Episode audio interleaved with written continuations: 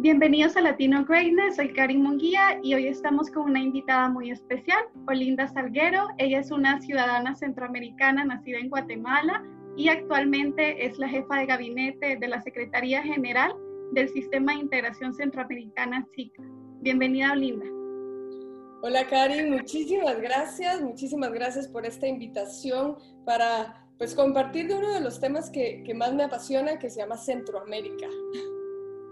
Un gusto tenerte con nosotros y bueno, para ir conociendo un poquito eh, acerca de ti, eh, sabemos que eres comunicadora social, cuentas con un máster en integración y desarrollo regional, también fuiste directora de la Fundación Esquipulas para la Integración Centroamericana y ahora te encuentras en el SICA. Cuéntanos un poquito de cómo fue que surgió esta chispa por el tema de la integración centroamericana.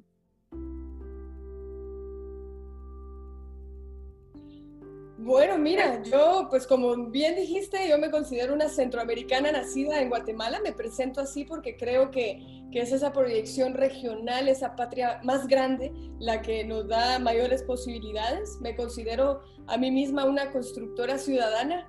Creo en el potencial que tiene Centroamérica, creo en el potencial que tiene la integración y además estoy convencida que la inteligencia colectiva es una de las llaves para poder eh, pues cambiar mucha de nuestra realidad, transformar nuestras realidades y poder dar pues muchos pasos de calidad en temas que individualmente considerados pues no tenemos mucho que decir o por muy buenos que seamos va a ser imposible hacerles frente, así que es solamente con una visión de eh, región, una visión del potencial y de la integración regional como una herramienta para el desarrollo de Centroamérica que podemos salir adelante. Súper, ¿y nos podrías explicar de forma general qué es el Sistema de Integración Centroamericana?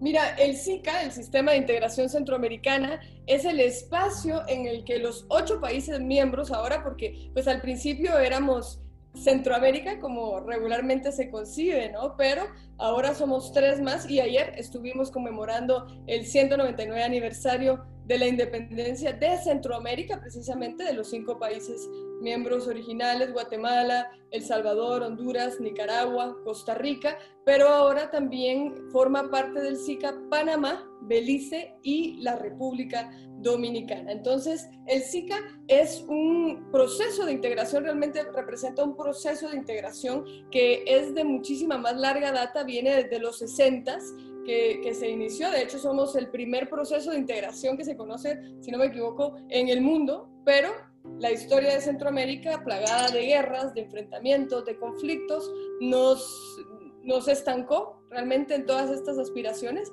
Empezamos en los 60 y luego por las guerras, estuvimos casi tres décadas en guerras de una naturaleza u otra, de conflictos armados internos, y es gracias a los acuerdos de paz de Esquipulas que no solo se pone pues fin a esos conflictos, se da un paso muy, muy fuerte y muy grande en la institucionalización de los procesos democráticos en los países que pues habían estado hasta entonces pues con eh, gobiernos autoritarios, fraudes electorales y demás. Y esos mismos acuerdos de paz de Esquipulas le dan vida a lo que ahora conocemos como SICA, porque representaron el impulso político reciente para la integración regional. Así que veníamos de los 60, pero pues eso se estropeó mucho por las guerras y se recupera con una visión muchísimo más amplia, multidimensional e intersectorial en 1991.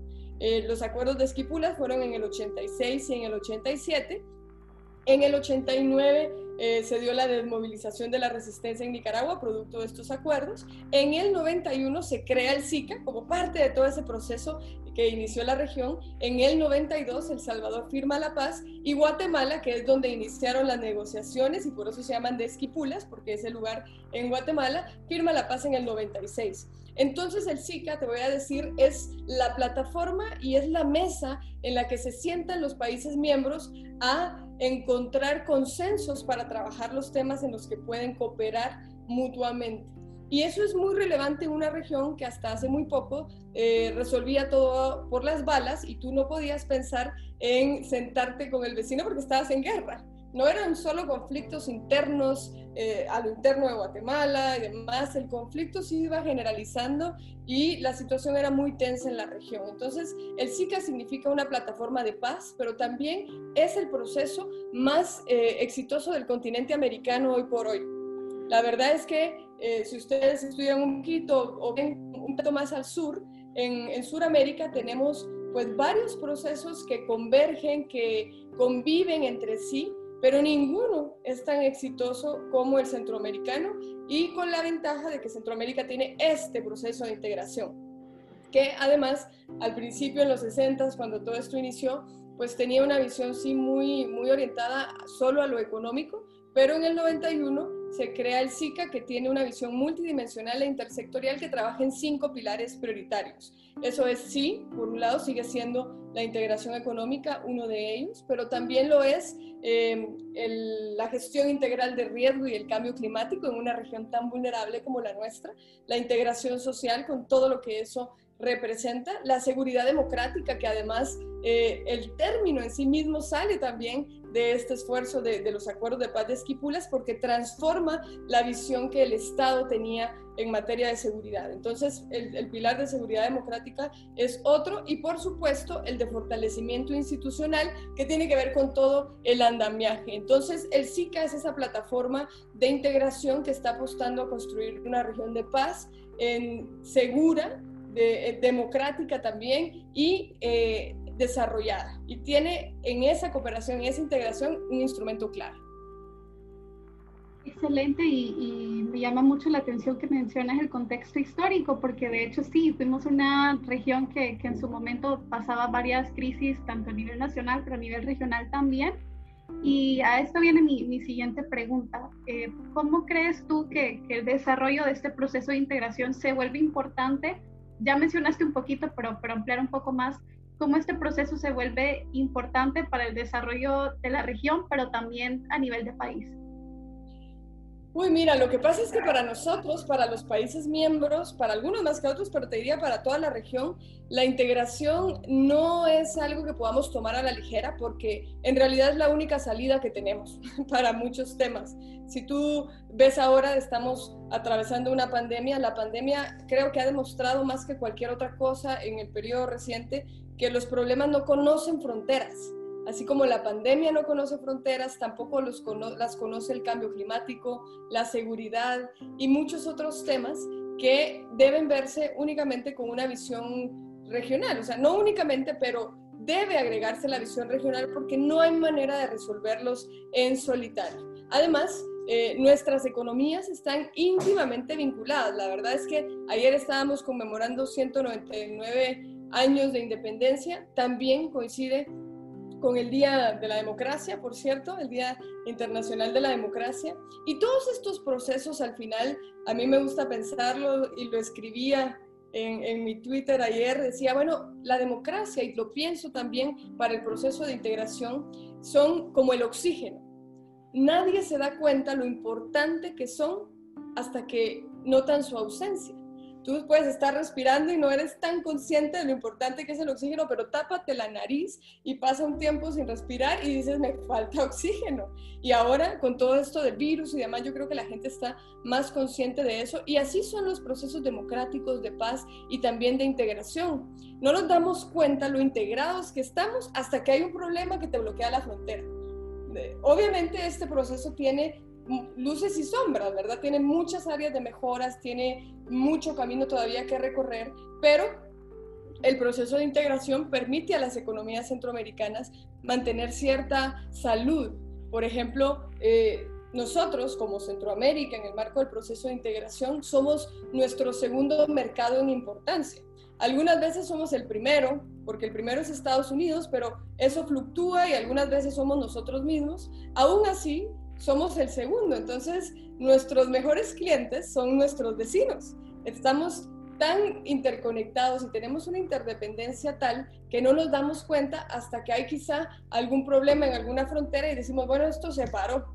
¿Y por qué se paró? Y te das cuenta, porque bueno, aunque hubiese problemas y demás, tú puedes pasar. Por ejemplo, tenemos en los cuatro países, Guatemala, El Salvador, Honduras y Nicaragua, un acuerdo en el marco de integración que se llama el CA4 Y si tú has, eh, pues en avión o si vas también por tierra, yo lo he probado eh, por las dos vías y funciona, eh, puedes viajar solo con tu documento de identidad. El DPI en Guatemala, el DUI o como se llama en los otros países, pero no necesitas un pasaporte, por ejemplo. Entonces eso se te vuelve muy práctico, ¿no? Y ya lo, ya lo tomas como algo que está ahí y no te vas a dar cuenta que lo tienes hasta que alguien te pida el pasaporte y digas, bueno, pero ¿y aquí? Porque antes me dejaban pasar solo con mi, con mi DPI ahora usted por qué me pide pasaporte. Entonces son procesos que, que ya son parte de tu vida. ¿Y, ¿Y por qué es tan importante? Yo te puedo mencionar otro ejemplo, por ejemplo, la interconexión eléctrica. La interconexión eléctrica es otro de los bienes públicos, te diría, de la integración regional, porque 8 de cada 10 centroamericanos tenemos energía por esa interconexión. Así que cuando tú enciendes la luz en tu casa, pues la verdad, por esta interconexión, puede ser que la energía te esté llegando de muchos lugares diferentes. Y si a eso le sumamos que gracias a todas esas políticas que se van construyendo en conjunto, tenemos una matriz energética, yo diría, bastante limpia, porque eh, más del 80% de la energía en Centroamérica es renovable. Entonces hay una serie de cosas que creo que como están allí, no nos damos cuenta que no llegaron ahí de la nada. Yo, por ejemplo, también siempre digo que me siento privilegiada y, creo que de verdad es una oportunidad muy grande pertenecer a una generación que no vivió los horrores de la guerra. Eso no quiere decir que la guerra no haya existido y que haya tenido atrocidades y que haya tenido eh, cosas espantosas. Entonces creo, y, por eso te felicitaba al inicio, me parece muy importante desde el punto de vista de la juventud, que está bien, ¿verdad? Hay una actitud muy contestataria, de mucha indignación, de, mucho querer otras cosas, y eso me parece fantástico, pero creo también que hay que reconocer de dónde venimos, lo que se ha construido en esta región, que no ha sido fácil, que el hecho de que podamos tener, gozar de ciertos valores, de ciertos formas de vida, porque la democracia, la integración, todo esto se vuelve parte de tu cultura de vida, ha sido gracias a que otras generaciones pues murieron, muchos murieron para que tú y yo tengamos esto. Entonces, cuando digo que es un honor o un privilegio pertenecer a una generación que no vivió el horror de la guerra, creo que tenemos aún muchísima más responsabilidad de informarnos, de estar conscientes de lo que ha pasado, no solo para no volverlo a repetir, sino también para que podamos construir cosas mejores con las bases que tenemos. Y en esas bases que tenemos, el proceso de integración debe estar cada vez más presente en la mente de los jóvenes, de los no tan jóvenes y de todos aquellos centroamericanos y centroamericanas que queremos eh, ver una realidad diferente para esta región que tanto queremos. Y, bueno, ya que tocas ese punto, eh, nuestros oyentes son principalmente jóvenes entonces, eh, me parece muy importante lo que mencionas, primero con el tema de, que eh, a veces no nos damos cuenta que compartimos eh, características entre los distintos países del SICA y también algunos fenómenos sociales, como ser la migración. Sabemos que el Triángulo Norte de Centroamérica pues, pues tiene muchos problemas en común en ese tema, pero ya refiriéndonos a las juventudes, eh, yo siempre digo que, debemos buscar ser activistas para mejorar eh, la situación en nuestros países y en nuestra región, pero también hay que aprender de la historia, hay que saber qué errores no cometer y hay que diseñar nuevos procesos nosotros. Creo que los jóvenes de hoy en día tenemos más acceso a la información que nunca y también tenemos eso de que somos capaces de, de, construir y formular nuevas propuestas que puedan ayudar. Y bueno, eh, con respecto a ese tema, eh, ¿Cómo crees tú que las juventudes se vuelven clave en la integración regional o cuál podríamos decir que es el papel de la juventud en este? Uy, mira, yo te diría que, el rol de la juventud, no solo en el proceso de integración, sino en todo, siempre ha sido importante. Y, me parece aún más fundamental en, en este momento que, bueno, en, en 2021 vamos a, conmemorar el bicentenario de la independencia, pero también 30 años del Zika.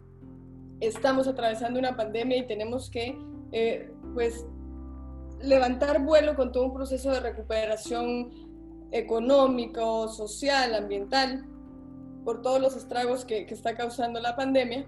Creo que allí se necesita mucha esa energía de la juventud, ese compromiso, la vitalidad, la innovación, el compromiso también siempre que tengo la oportunidad de hablar con los chavos y chavas, les digo, miren, creo que algo que, que, es muy importante, sobre todo porque tenemos otras bases para construir. Imagínate tú que tuviésemos que salir adelante con todos los retos que ya tenemos, si le tenemos que sumar a eso estar en guerra. ¿Tú te imaginas? O sea, es que yo no me lo puedo ni imaginar. O sea, de verdad, creo que sería una tragedia monumental.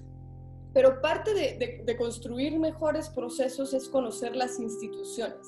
América Latina en su conjunto tiene un déficit institucional, ¿no? Las instituciones aún son muy débiles, tenemos procesos incipientes, todavía muy jóvenes, que tenemos que fortalecer y creo que el rol de la juventud ahí es titánico. Por eso, conocer para qué han sido diseñadas las instituciones y cuál es su rol me parece fundamental, porque creo que en esta, en esta indignación que caracteriza a la juventud, lo que no podemos permitirnos es destruir las instituciones. Creo que hay que entender que, en América Latina y en Centroamérica sobre todo no se construye tan fácil instituciones. Entonces, no es como que tú digas, no, no, arruinemos esto, cerremos, no me gusta, trata tú después de construir algo diferente. Creo que, que hay que si hay cosas malas pasando en las instituciones, que por supuesto que puede haber, lo que hay que separar es esas cosas o esas personas de las instituciones mismas. A mí me gusta mucho una, una frase que, es como parte de mi, de mi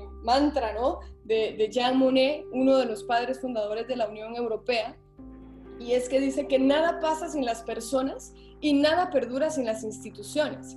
Y yo creo que tenemos que tomarnos eso muy en serio. Tú puedes tener instituciones relativamente fuertes que si no tienes gente buena, comprometida, con pasión, con ganas por lo que hace, pues igual no pasa nada. Puedes tener instituciones que, bueno, de pronto no están tan fuertes, están débiles, hay que mejorarlas y demás, pero tienes gente con actitud, con optimismo, con ganas, con, con, con mucha pasión y con ganas de trabajar y se pueden hacer también cosas maravillosas. Entonces creo que eh, el simple hecho de ser jóvenes o mujeres, porque yo creo sinceramente que en todos estos procesos tenemos que lograr una mayor participación de las mujeres también, eh, porque bueno, ni democracia, ni paz, ni integración, ni desarrollo, ni nada de lo que quieras decirme puede ser tal cosa sin mujeres. Todos estos temas son definitivamente un no sin mujeres, pero tenemos que entender que el simple hecho de ser mujeres o ser jóvenes tampoco es garantía de nada. Es decir, una cuestión es que tenemos que reducir las brechas de acceso a los cargos de representación popular, de elección popular o de designación que, sean cada vez más representativos de nuestra sociedad.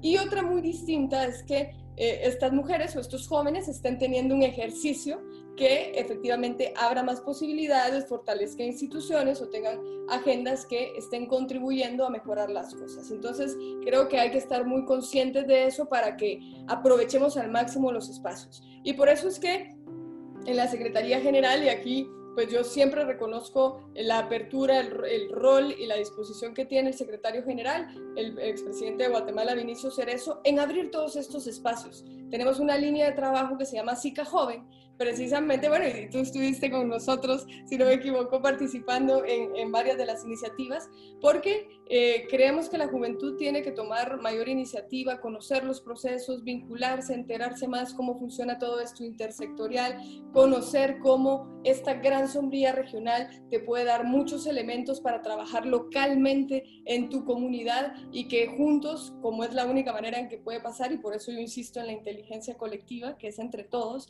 son esos diálogos, esos consensos que podamos construir para salir adelante. Así que los jóvenes tienen muchísimo que aportar, aunque son también el grupo etario, bueno, 35% de la población en Centroamérica tiene menos de 35 años. De esos 57 millones de personas que somos los ocho países miembros del SICA, 51% somos mujeres.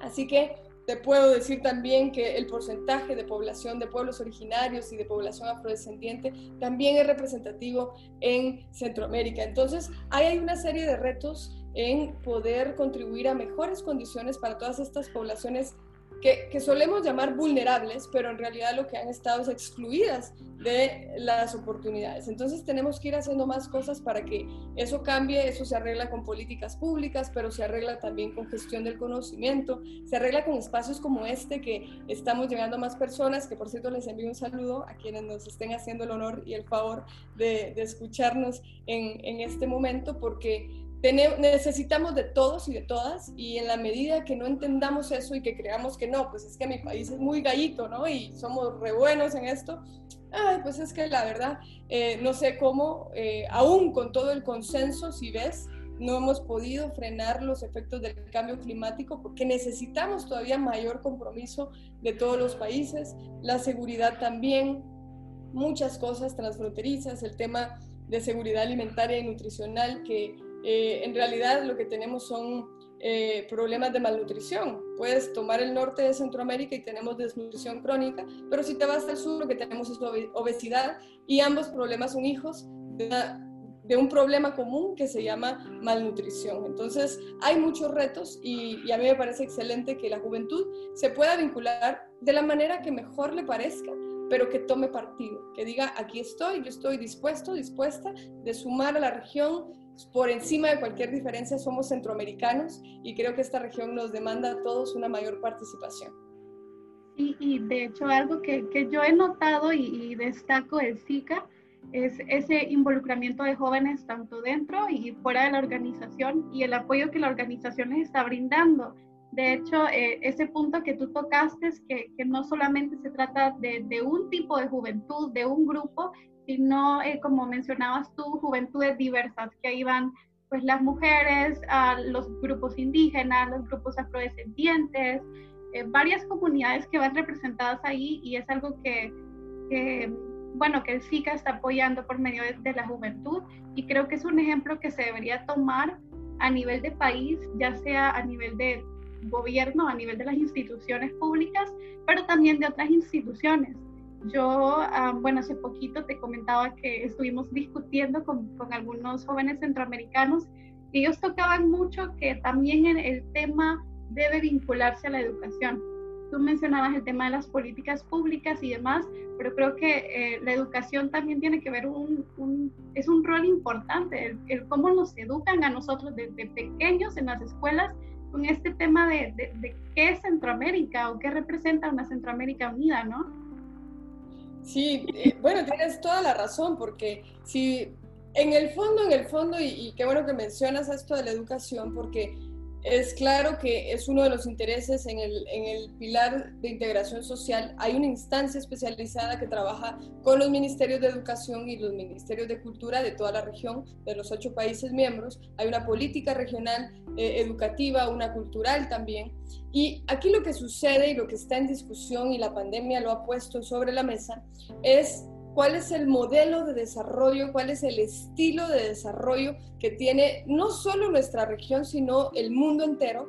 Pero si ya venimos más a casa, a, a lo que nos corresponde en, en, en, términos regionales, ¿cuál es ese modelo? No? Yo creo que hay una discusión ahí que tiene que ver con todo esto, porque bien podemos decir, ok, educación para qué? ¿Estamos educando para una cultura de paz? ¿Estamos educando para el trabajo? ¿O te, venimos arrastrando una, un modelo de educación sumado a un modelo de desarrollo que lo, lo que nos permite es tener una, una, educación que a lo mejor era muy buena hace 20 o 30 años, pero que con toda esta revolución y transformación digital ya, ya no lo es tanto y no solo por, porque, porque no sigan siendo buenos los principios y valores, por eso por supuesto que sí, nunca va a pasar de moda, pero eh, si tú ves las estadísticas, eh, hay, hay una vinculación directa que tiene que estar con nuestras posibilidades de empleo, ¿no? Porque si no, vamos a seguir teniendo pues jóvenes, chavos y chavas que con mucho sacrificio, con mucho esmero, esmero de sus familias, de sus padres, sacan una carrera universitaria y se enfrentan a una sociedad que no les ofrece oportunidades laborales. Entonces, el simple hecho también de tener acceso a la educación ya no es, como era décadas atrás, un elemento de, eh, de poder escalar socialmente, porque la educación era un diferenciador total. Quien tenía acceso a la educación podía vivir una vida mejor a la, la que vivieron sus padres y sus abuelos, porque la educación era un diferenciador absoluto.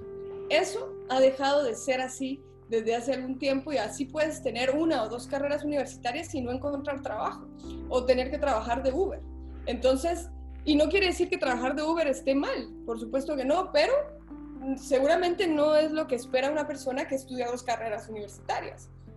Entonces, aquí hay una discusión muy importante que tiene que ver con ese modelo de desarrollo y con para qué la educación, porque la educación tiene que estar orientada a un propósito. Y creo que es una discusión en la que los jóvenes pues tienen y tenemos mucho que, mucho que decir por cómo estamos concibiendo el mundo. Creo que estamos en una transición y, y esto se suele decir, ¿no? Yo creo que estamos en una transición en donde todavía no acaba de morir el viejo mundo y por eso no termina de nacer el nuevo. Entonces estamos como en esa etapa gris ¿verdad? De que pues, no soy ni de aquí ni de allá, ¿no? No termina de morir lo viejo y eso no permite que nazca lo nuevo. Pero aquí es donde viene esa fuerza y esa vinculación de la juventud para poder eh, dar luces, para poder ver hacia dónde vamos y por eso te digo que es una oportunidad muy importante este punto de inflexión de la pandemia, del bicentenario, de los 30 años del SICA. Creo que un modelo de desarrollo que no contemple una visión regional se queda corto y, no solo se queda corto, sino que no es realista para nuestros tiempos. La pandemia, y ese es un consenso creo que, que, es global, nos está diciendo que sean las que sean las soluciones que se vayan a dar para lo que tenemos que construir, una de esas debe ser sí o sí la integración, porque hemos visto que... Eh, ¿Qué es lo que está pasando con todo esto? Ningún país puede resolver solito el tema. Y ves ahora que están dándose estas etapas de apertura, siempre necesitas coordinar. ¿De qué te sirve que te abran una frontera si no puedes pasar al otro país? Porque a veces quizás se tiene una idea muy romantizada de la integración o muy romántica, ¿no? La gente dice, es que vamos a ser un único país. Eh, tal vez eso no va a pasar, pero lo que sí podemos asegurar es que hay mayores niveles de cooperación y de coordinación. Y eso se ve, por ejemplo, ahora eh, con todo esto de la pandemia, el SICA logró, pues por decisión de los presidentes que se juntaron un día después de que la OMS declaró la el, coronavirus como pandemia y se tuvo esa declaración de Centroamérica Unida contra el coronavirus y dos meses después eh, perdón, dos semanas después, no dos meses, todo aquí fue muy rápido, se tuvo el plan de contingencia regional del SICA por 1.900 millones de dólares con el apoyo del Banco Centroamericano de Integración Económica, pero quiero resaltar ahí la negociación conjunta en la compra de medicamentos. Eso quiere decir que es que si lo hacemos juntos tenemos mejores posibilidades en precios, en disponibilidad de los productos, etcétera. Pero también esa coordinación que te permite la integración eh, logró que el comercio no se detuviera y que por lo tanto, aún con todas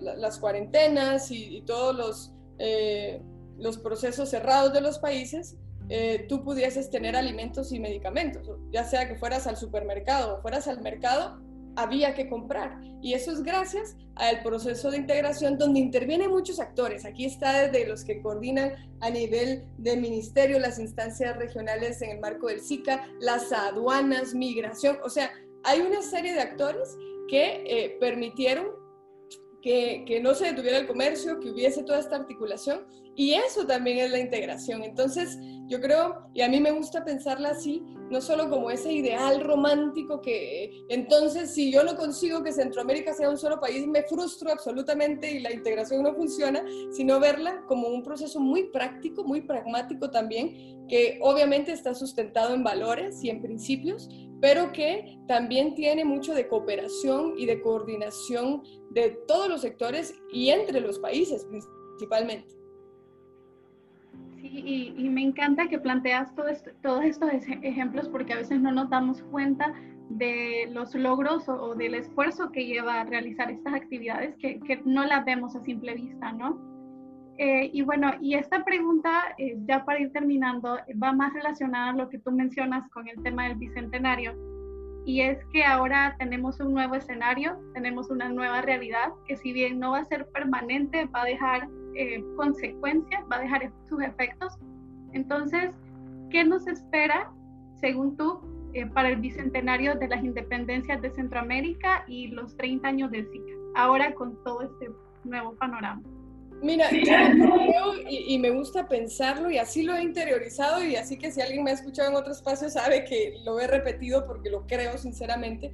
Yo creo que debe ser un momento, obviamente, que nos permita conmemorar lo que creamos que haya que conmemorar, porque aquí hay muchos puntos de vista, pero que sirva para conmemorar, pero sobre todo, sobre todo, creo que debe permitirnos soñar e imaginar la región que queremos construir. Y no solo soñarla, imaginarla y quedarnos en el mundo de las ideas y qué bonito, reflexionemos y demás, no, no, no, sino soñar, imaginar para lo más importante que es crear. O sea, que vienes de un proceso donde conmemoras algo, puedes soñar e imaginar algo diferente, que quizás lo que queremos, cuál es esta región que queremos construir, cómo queremos ser los próximos 10 años, los próximos 20, los próximos 200 años, que nosotros ya no vamos a estar acá, pero cómo queremos que sea esta región y hacer lo imposible por crearla, por construirla. Entonces, por eso es que creo que este escenario es tan propicio, porque los seres humanos somos de símbolos, ¿no? Somos, somos de muchos símbolos, somos de fechas, somos de hitos.